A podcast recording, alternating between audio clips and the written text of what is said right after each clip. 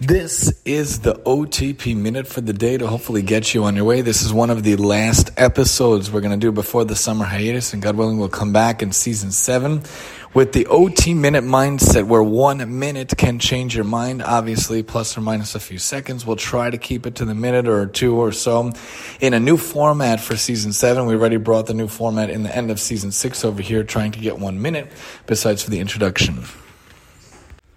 Want to talk a little bit about the idea of celebrating life's accomplishments. Baruch Hashem, I was zocha to do smicha in Machon Smicha online, a rabbinical ordination program. It took me about a year, online remote classes where I listened to shiurim and lectures.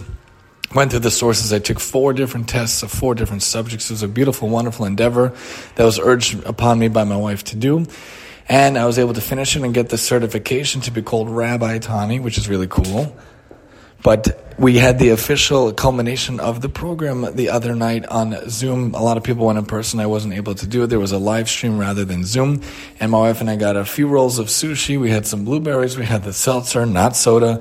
In order to commemorate the occasion, it was very nice. They actually read everyone's names out loud. Those who couldn't make it in person, including my name, I heard my name being called. It was very cool to hear Rabbi Tani.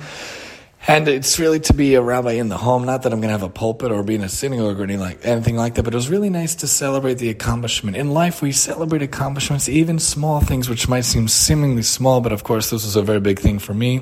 Very big deal for, very big deal for me. My wife was very proud. She told me, which was great. I also took out my certification and I took a picture next to them on the laptop. I took my face over them on the laptop and I did a little dancing myself.